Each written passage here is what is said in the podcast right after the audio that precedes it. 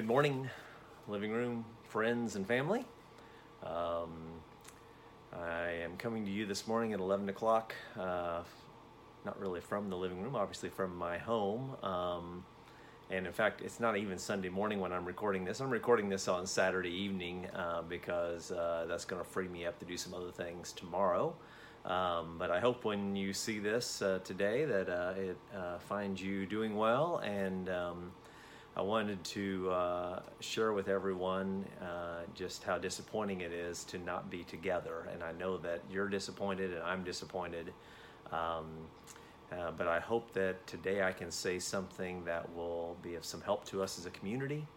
Um, and I hope that uh, we will be able to stay close in the coming weeks um, as we try to figure out how to again navigate uh, this difficult time with coronavirus.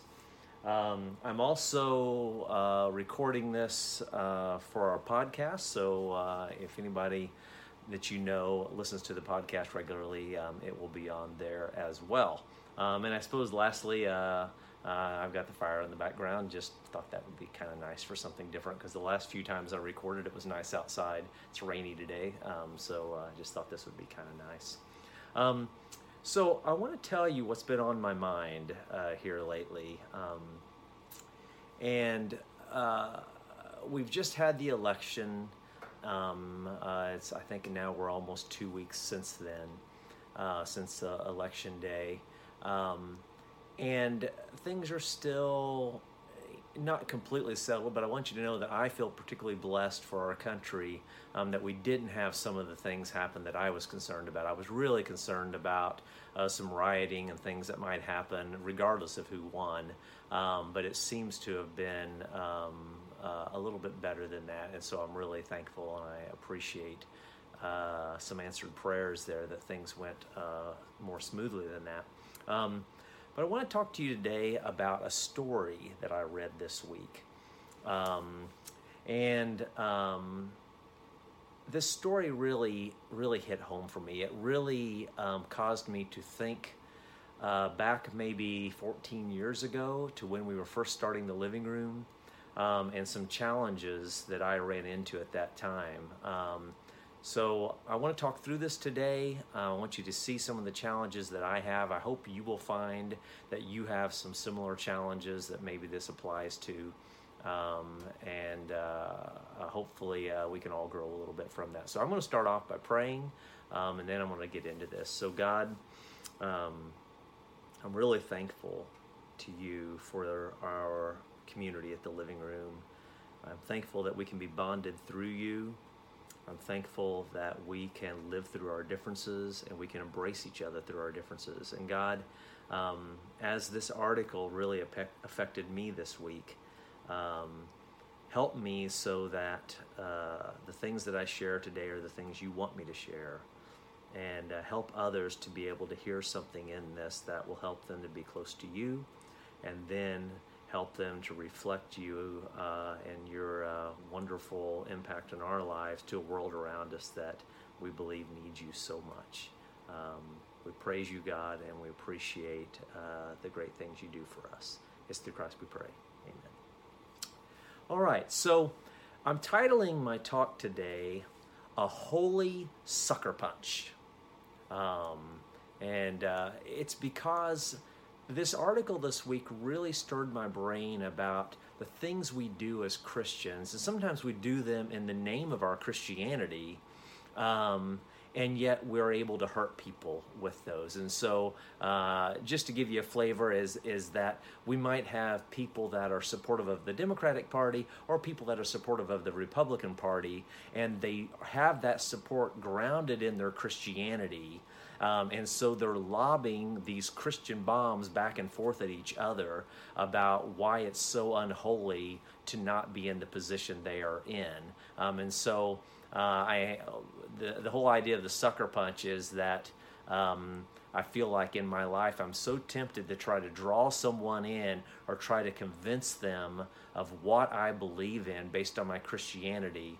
And in that process, I try to drive home some point or hurt them or kind of um, make something happen uh, that benefits me more than it does them. Um, all in the name of Christ when I'm not, a, you know, when I look back and I'm not so, so sure that Christ would really be very proud of that. Um, so I want to go back about 15 years ago and tell you about a meeting we had as, as the living room leadership. So this was the early days of the living room. Uh, any of you who know that history, um, you know that in our first six months we had a lot of challenges. Um, and there was uh, a lot of people that were a part of the group initially that then weren't part of the group later on. Um, and I can tell you that for me personally, there were a number of actions I took in that time that I regret uh, deeply, and I wish I had a chance to go back and do those over, um, and I would do them differently.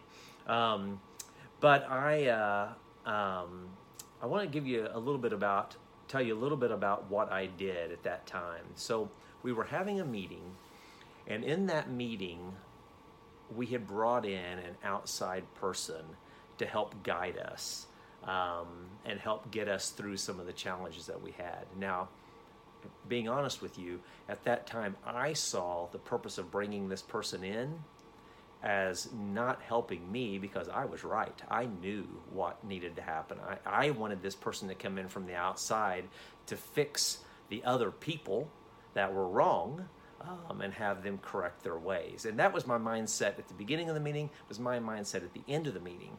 Um, and uh, as the meeting went on, um, it actually was a really good meeting. And the friend we brought in really helped us through a lot of things, and things went really well.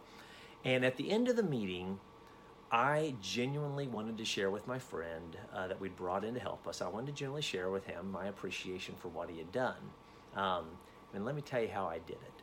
So while we're all still together, we're all sitting there, we're ready to wrap up the meeting, I speak up and I say, Hey, I just want to thank you for coming here and helping us. I really appreciate it.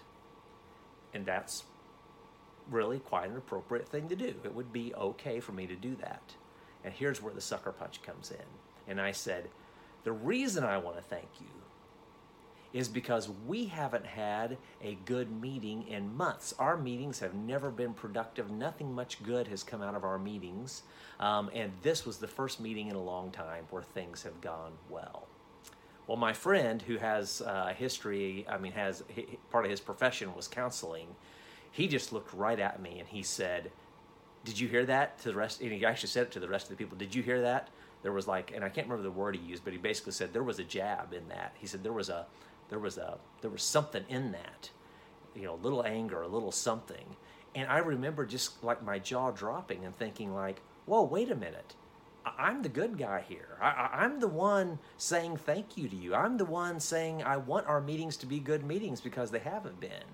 But what he saw which was he was spot on was that i was using an opportunity to seem all righteous and high and mighty to get one last hit in it into the meeting to drive the point home that the other leaders in the meeting are obviously not good at leading meetings. Um, and I was sick of it, and I wanted uh, that to be different. And so I wanted to just drive that that point home even one last time. Um, and I've really regretted that for years and years. Um, and when I read this article this week, this all came back to the surface, uh, and I kind of had a lot of guilt um, about that. Um, and um, I, uh, I began to think about something that I haven't thought about before, and that is I wondered, was Jesus ever tempted this way? Um, did Jesus ever have this kind of feeling where he's winning? Um, or, or he wins something and now he's just going to drive the point home because for me um, i finally got the meeting that i wanted to have where some things were pointed out that i felt needed to be pointed out and some things were said that needed to be said and so i'm on top of the world i'm winning and now i'm going to put one last sucker punch in. Um, and i thought let's just go to the biggie let's go to the crucifixion week because um, crucifixion week, a lot of things happened to Jesus. And I wanted to see how he responded and see what I could learn from that. Um, and so the ingredients to make this all happen, and I want you to keep track of this. There's four things um, that really I think need to happen is first you got to have some kind of disagreement or some kind of hurt in this type of situation where humans aren't getting along. That's ingredient number one. And for Jesus, this was you had Judas, who was betraying him, you had Peter, who, when Jesus is trying to push this life of being peaceful and trying to share love, Peter whips out a sword when Jesus is being arrested and cuts off a guy's ear. You've got Peter yet again saying to Jesus that he would never deny him. And then before the rooster crowed, before the next morning, um, Peter actually denied him three times. You've got Pilate, who could have saved Jesus and chose not to. You've got the crowd chanting, Give us uh, Barabbas, give us Barabbas. Um, and a lot of those people knew Jesus, uh, or at least we think they did. Um, and then you've even got the guards at the end who took his clothing and they uh, uh, cast dice um, to see who could win his clothing and that kind of stuff.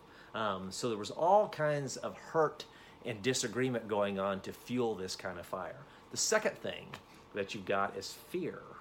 And we see this all the time that a lot of our disagreements and a lot of our challenges have this root of fear in it. Um, during Jesus' crucifixion week, you had the church leaders who were scared. They were scared because Jesus was preaching things and pushing things that were different than what they were used to. And it went against a lot of the rules and regulations they had created over time. You had government officials, uh, the ones that were actually uh, saying that Jesus couldn't be the king, for example. Um, you've got his own disciples who are fearing for their lives. They're afraid if by being connected to Jesus, um, well, I should say, they're, they're afraid that Jesus ended up getting crucified, and by being connected to him, that could happen to them too. Um, and so there was a lot of fear there. And then the last one, and this is really important for, for today's talk, for what we're going about, you've got to have the win, or maybe what you might call the trigger. You got to have something that kind of sets this thing in motion. Um, and for Jesus, um, you know, to, he, he's the God man. You know, he's he's the guy. He could have done all kinds of things. Uh, there's lots of ways he could have had a win. He could have used uh, his ability to do supernatural things. He did some healing, um, and so he could have done something like that. And of course, there was the supernatural resurrection. You know, that was the huge win that could have set this off. Um, and so um, Jesus' response to all of this. Um, in fact, do I have one, two, three? Yeah. The third thing is the win. Sorry. And then the fourth thing, so let me back up because I got a little confused there. So you got to have the disagreement or the hurt. You've got to have fear. You've got to have the win or the trigger, something that happens. And then the last thing is all about the response. Okay. So I would argue that when Jesus was resurrected, it was sucker punch time. Jesus could have given it to him. Hey, look, I won. I told you this would happen. No matter what you did, you can't overcome me. Even if you kill me, you can't overcome me. It was sucker punch time. And if we go into John 20, verses 19 through 23, I'm going to read that to you because I want you to hear that. Let's see if I can find that quickly here. John 20, verses 19 through 23. This is after Jesus' resurrection. His disciples have the fear, they're hiding away. And here's what happens. Later on that day, this is uh, John 20 and in the message version, version uh, or the message. Uh, um, uh, just lost the name of it. Anyways, paraphrase. Um, anyways, later on that day, the disciples had gathered together, but fearful of the Jews, had locked all the doors in the house. Jesus entered, stood among them, and said, Peace to you. Sucker punch time. Remember, he had it. He could have went for it. And what does he say? Peace to you. He doesn't say, You messed up. You're a jerk. Where were you when I needed you? You, you, you, you, you. What did you not do that you should have done? Jesus says, I give peace to you. Peace to you. Then he showed them his hands and his side.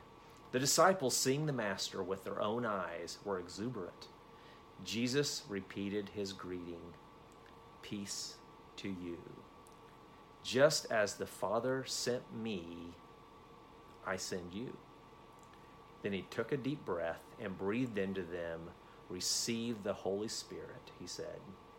If you forgive someone's sins, they're gone for good. If you don't forgive sins, what are you going to do with them? It's sucker punch time. Remember that. Sucker punch time. And Jesus says, Peace to you, go and forgive sins. It's not what I did 14 years ago. When I had sucker punch time and I, I had everything stoked and ready to go, I took the jab. I did it, not Jesus. Um, so, um, going back to my, I'll read what I wrote here. Going back to my living room leadership meeting, my goals really were not loving, it was about winning. Um, my goals were not peace seeking, my goals were not forgiveness. I wanted to win so that it was. Um, uh, huh, there's a typo here, so I don't know what I was actually writing. I wanted to win so. Oh, I wanted to win so bad that this dark side of me was like squirting out of my pores without me even realizing. In fact, in that meeting, when my friend kind of called me out, he very politely said to me, I know you did not mean to say something, you know, spiteful, mean, but he said it was there. So he recognized that it wasn't really intentional, but it also was not something I was consciously thinking about trying to avoid. Okay, so now I want to start wrapping things up here uh, and talk for the next half of uh, this chat about what I read this week.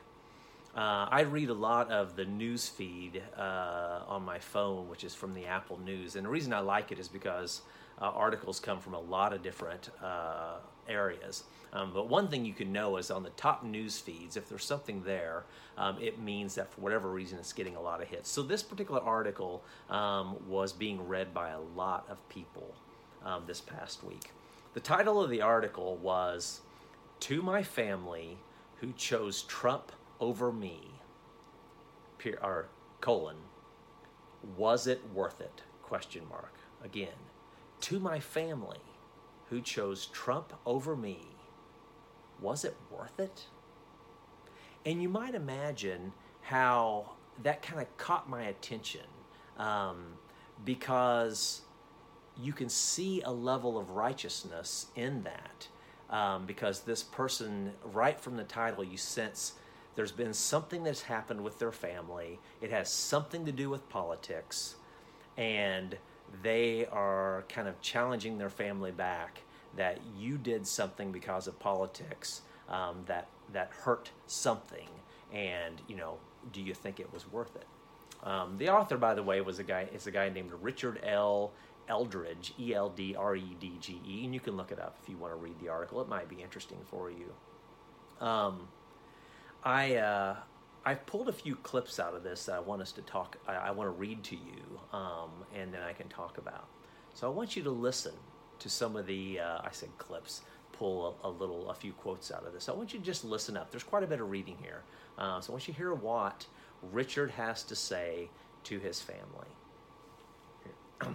Richard says, mirroring our real life relationships Facebook connections among our family members ended suddenly after Trump's inauguration. So he's referring back to 2016.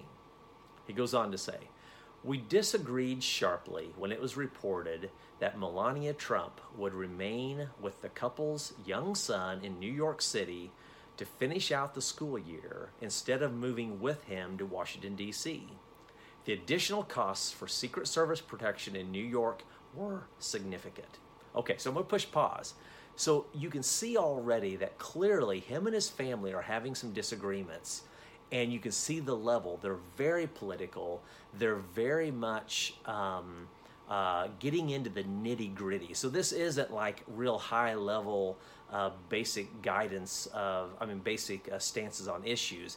This is getting into the how is the government spending money to use the Secret Service to protect family members based on individual choices that those family members are made. So you can see the, the level that this family has gotten uh, in this discussion. Okay, he goes on. We argued about it on Facebook until I wrote these two sentences. Listen to this. This is what he wrote. And you got to keep in mind, he's taking the high ground here. He's, he's basically saying to his family members, You did something, you hurt something. Was it worth it that you did this? That's the stance of it. And here's what he wrote If Michelle Obama had announced she was going to remain in Chicago with Sasha and Malia um, while running up the tab on the taxpayer paid Secret Service protection, all the while charging them rent, I would have heard you bellowing all the way down here in Atlanta. You're a hypocrite. So you realize, or I realized at this point of reading this article, that there was plenty, there were plenty of issues going on both ways here. And the author, as my friend said to me, Kwin, I know you didn't mean anything, but there was a jab in there. Okay, this is not even a subtle jab. This was a serious jab. Okay. Later on in the article, he wrote, I realized you had unfriended me, referring to Facebook. As it turns out, you weren't alone. Family birthday greetings, anniversary celebrations, and graduation photos eventually disappeared from my timeline as other family members used social media to take sides.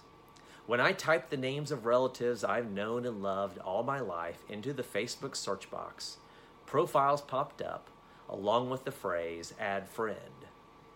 Or, in extreme cases, you vanished completely after blocking me. So clearly he had been unfriended and in some cases blocked. How did we get here? He says. And I, I, I think it's interesting that he says, How did we get here? Question mark. And it's not obvious to him how offensive that line he said earlier um, that started the whole unfriending thing might have been. Another of you asked me to be the best man in your wedding. As kids, we played hundreds of games of wiffle ball in my backyard until dark. After the death of my older brother, you lovingly, instinctively took over the role. You introduced me to the Rolling Stones, Led Zeppelin, and REM. I thought you were a god. So this is getting deep. He's being very honest about amazing amount of deep love he has for this person. And then here comes another one. I'm gonna, I'm gonna step back. I thought you were a God. I no longer do. He's thrown it all out. It's gone. I no longer do. I now realize you are all too human. Sucker punch, sucker punch. The inv- invitations to your holiday gatherings stopped coming. Your daughter got married, and I wasn't invited. We haven't spoken since 2017. To be clear, this was never about a difference of political opinion. We've gotten through that before. This was about a fundamental difference in morality, integrity, and decency, and a person who exemplifies none of those things. So, I don't know how many of you have ran into this or how many of you have done this to people, but he's now taking someone's allegiance to a party or allegiance to a political candidate, and then he's superimposing things on top of that. And he's kind of demonizing them because of those disagreements. Clearly, these people were important to him. They were amazing to him. They did things in his life. He talks about losing a brother and this person acting like a brother to fill in. these people did things for him that are things that should endure forever. And yet, he's throwing them out the window and doing it righteously, doing it as part of his, his uh, righteous stand for life. So then he has some final words, and I want you to hear these final words. He writes The question remains was it worth it? I don't know. You're the only ones who can answer that. And I want you to pay attention to how he's putting the blame on them in all situations here. I don't know. You're the only ones who can answer that. I also don't know what the future holds for us, or even if we have one. You were the person who closed the door on our relationship, and you hold the key to reopening it. Now, I'm going to come back down to that, but I want to go back up and read this quote from him early on when this all got started. see if I can find it here real quick.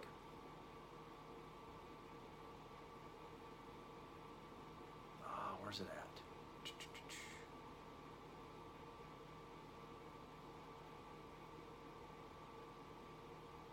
He writes, dot, dot, dot, I would have heard you bellowing all the way down here in Atlanta, you're the hypocrite. That's what he wrote to someone who he seems to claim that he treated them at, at basically God level status at one point. And now he's saying, um, uh, now he's saying, get back to this. You were the person who closed the door on our relationship. he can't see it. He just can't see it. And you hold the key to reopening it. Not realizing that he holds a nice set of keys too. That's what really broke my heart as I read this.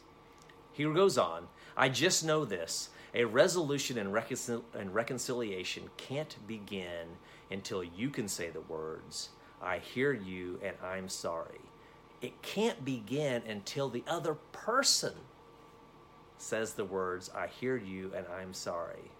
And most importantly, that's not who I am. So not only is he saying he is requiring them to take the first step, he's also requiring them to um, to, to actually change who they are. We talked a few weeks ago about forcing people to change their clothes in front of you and how we can't do that. We can't function that way. It doesn't work that way. And yet, it's exactly what he's trying to do here. Um, he says, uh, I'm going to reread this one more time. A resolution of reconciliation can't begin until you say the words, I hear you and I'm sorry. And most importantly, that's not who I am. He says that's the most important thing is you have to like um, declare that you are no longer this person that you are. Then and only then will we be able to begin to heal our relationship. And then I want you to listen to this because when I talk about a sucker punch, this this is it. This is the one that stood out to me and took me back 14 years. Whatever you ultimately decide, please know this. I love you. And he could have just stopped there. That could have been the healing right there. Whatever you ultimately decide, please know this I love you. It, it's spot on. It's Jesus. It's, it's the kind of thing we have to do. But he couldn't stop. Whatever you ultimately decide, please know this I love you. After everything else Donald Trump's taken from us, he doesn't get to claim my love for you that's forever. Do you see that righteousness of I love you and then how he's using that as a tool to throw in the sucker punch? One last time. He ends this article with the ability maybe to pull it out, and yet he can't stop. He has to do one more time. So I want to remind you here of the ingredients. The ingredients are there's disagreement, there's hurt, that's what starts this process. Oftentimes there's fear. And I want you to be thinking now that the people around you that you disagree with, depending on where they, who they were for in the election and who you were for in the election, and depending on what's going on with uh, coronavirus and a whole variety of things going on, there can be fear on all kinds of levels. And that fear can drive a lot of really, really unusual behavior. So cut, cut people a little slack. There's disagreement or hurt, there's fear, and there's the win or there's the trigger. And so let's say, for example, you're a, um, a Biden supporter or maybe you just a, a Trump hater, you know, whatever it is you are that maybe gave you the chance to win. Don't kid yourself that 2,000 years ago, Jesus rose from the grave. And what did he do? Peace be to you. Go and forgive people. Peace be to you. Go and forgive people. Not, ha ha, I won in your face. Now, what are you going to do for the next four years? Disagreement or hurt. fear, the win or the trigger, and finally that response. I wrote here I could have thanked my friend privately for helping to make sure I didn't further hurt others whom I loved. I'm talking about that meeting about 14 years ago. I could have done it privately. Just let it be. But I didn't because I wanted the sucker punch. This guy that wrote the article, this guy got what he wanted. He won. Why not just, he could be happy about that and he can start the healing process. This guy got what he wanted and could start the healing process at any moment. But when his family was at a low point, he tried to humiliate them on a national public level. Can you imagine? He's at a high point. He got what he want, wanted.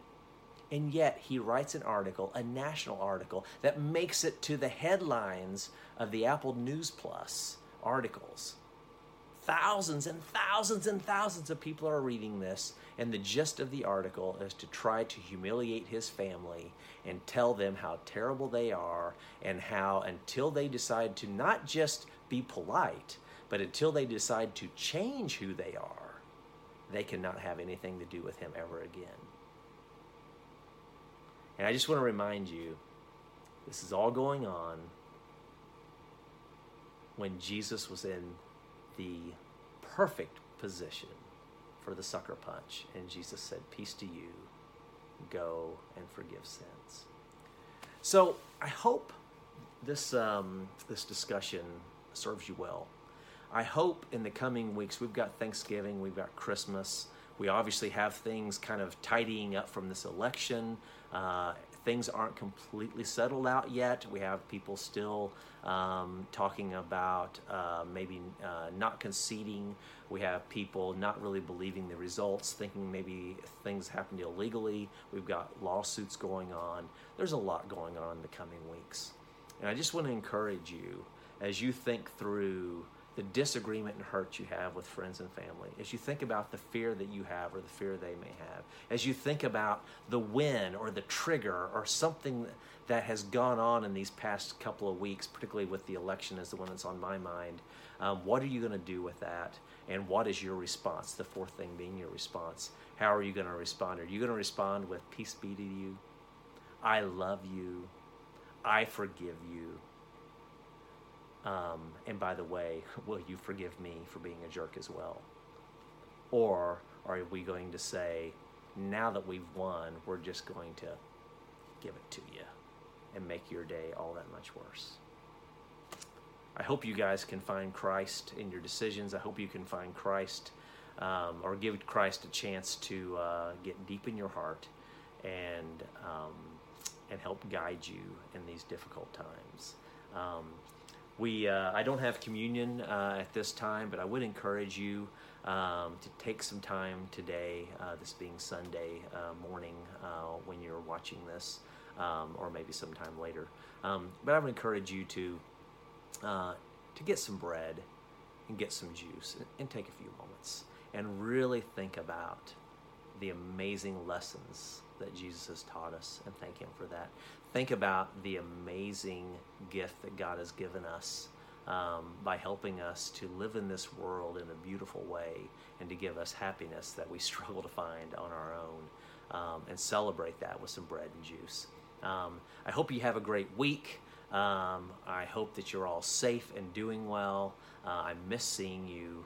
Um, and uh, and I look forward to uh, chatting with you in the near future. Take care and have a great day. Bye bye.